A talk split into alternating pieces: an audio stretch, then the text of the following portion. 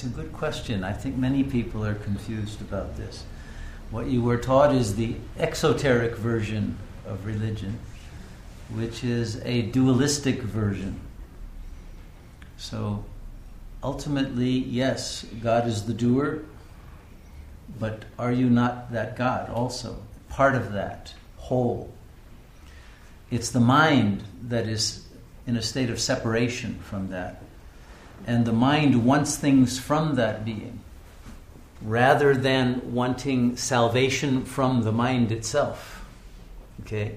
And that is what the Supreme Being offers is recognition that everything is perfect. God is not going to change everything for you, but in the recognition of the perfection of all that is, everything does change. Okay? So the ego is not going to get its wishes met. You can pray for a million dollars, it doesn't mean that'll be given, but there will be an ability to cope with whatever you're faced with.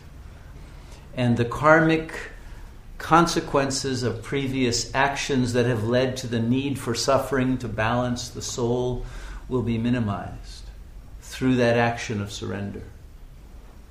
Okay? But the surrender is the very surrender of the sense of being a, a separate entity from the Absolute. Okay? And in that, all confusion ends. Okay? So that's the primary mantra to remember that I am that. What you are praying to is the very self that you are. But not the individual self, but the cosmic. Okay. And then there's a recognition that this world in which you may be struggling is an illusion, it is a dream. But once you recognize that you're the dreamer of the dream, you're no longer trapped in the dream in the same way. And now there is the ability to redream the dream, not from the individual perspective in the dream, but from that cosmic perspective beyond the dream.